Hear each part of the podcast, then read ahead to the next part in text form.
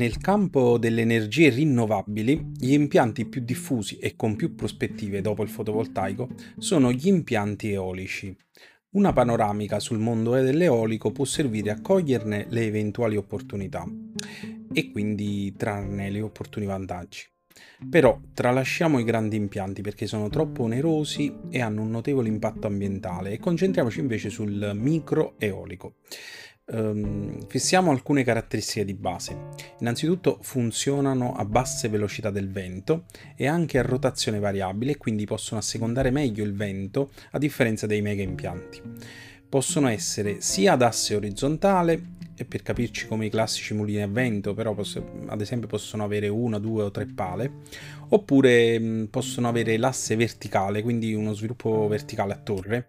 Eh, in particolare segnalo due modelli, il tipo Savonius e il tipo Darrieus, entrambi molto validi e che, che approfondiremo tra poco. Per stimare quanto produce una microturbina si può utilizzare la legge di Betz, che mette in relazione la potenza di massima produzione con la velocità del vento. Premetto che ho fatto varie misure con l'anemometro presso diverse abitazioni e posso garantire che qualsiasi persona eh, con cui ho avuto contatto, senza strumenti, sovrastima sempre la velocità del vento presso la sua abitazione. Per capirci, generalmente gli impianti eolici funzionano bene con una velocità del vento di almeno cinque metri al secondo, ma questo significa che ci deve essere un vento veramente sostenuto e questo avviene raramente ad un'altezza de- del terreno o comunque del proprio balcone. Però le persone eh, tendono a pensare pensare che eh, la, ognuno pensa che la propria casa sia eccessivamente ventilata. Ehm, vediamo nel dettaglio. La legge di Betz mette in relazione la potenza di massima produzione con la velocità del vento al cubo, quindi alla potenza tre.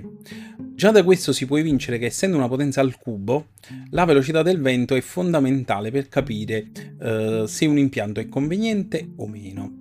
Ci sono due modi per stimare la velocità del vento media: o si misura con un anemometro, che è il metodo che consiglio, oppure si prendono i valori da un archivio chiamato Atlante eolico. Per una stima, diciamo, grossolana eh, si può anche usare la classificazione di Beaufort, che vediamo in alto, che sulla base di alcune evidenze come lo spostamento delle foglie o dei rami ci dà un valore di massima della velocità del vento. Dalla legge di Betz, ehm, che vediamo in alto, si può ricavare la potenza elettrica, che ha al suo interno i rendimenti eh, elettrici e meccanici, la densità dell'aria, la superficie delle pale, eh, la velocità del vento al cubo e un coefficiente di prestazione che chiamiamo C P. Dal grafico al lato possiamo ricavare questo C P, questo coefficiente di prestazione, eh, sulla base di un altro parametro che si chiama T S R, che sta per Tip Speed Ratio. Eh, facciamo due calcoli con un esempio. Eh, prendiamo una piccola turbina di tipo Darrieus, eh, prendiamo, facciamo ad esempio che abbia una sezione di sei metri quadri, per esempio, e abbiamo un vento medio ad esempio di cinque metri al secondo, ipotizzando la densità dell'aria di uno virgola ventiduemilacinque chilogrammi al metro cubo. Tralasciamo per, per approssimazione i rendimenti, mettiamoli pari a uno, eh, sviluppiamo la potenza elettrica che riusciamo a ottenere con una pala di questo tipo. Abbiamo quindi centosessanta watt.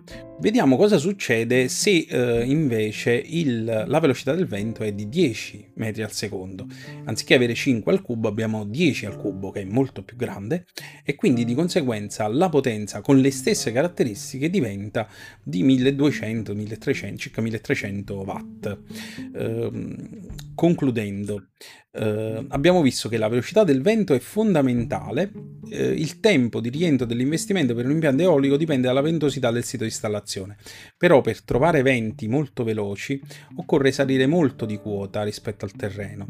Però attenzione, che più si sale e più la struttura che deve reggere eh, tutto il, l'impianto dovrà essere imponente. Per questa ragione occorre scegliere un compromesso tra un'alta quota per avere più velocità del vento e i costi della struttura che deve reggere la macchina.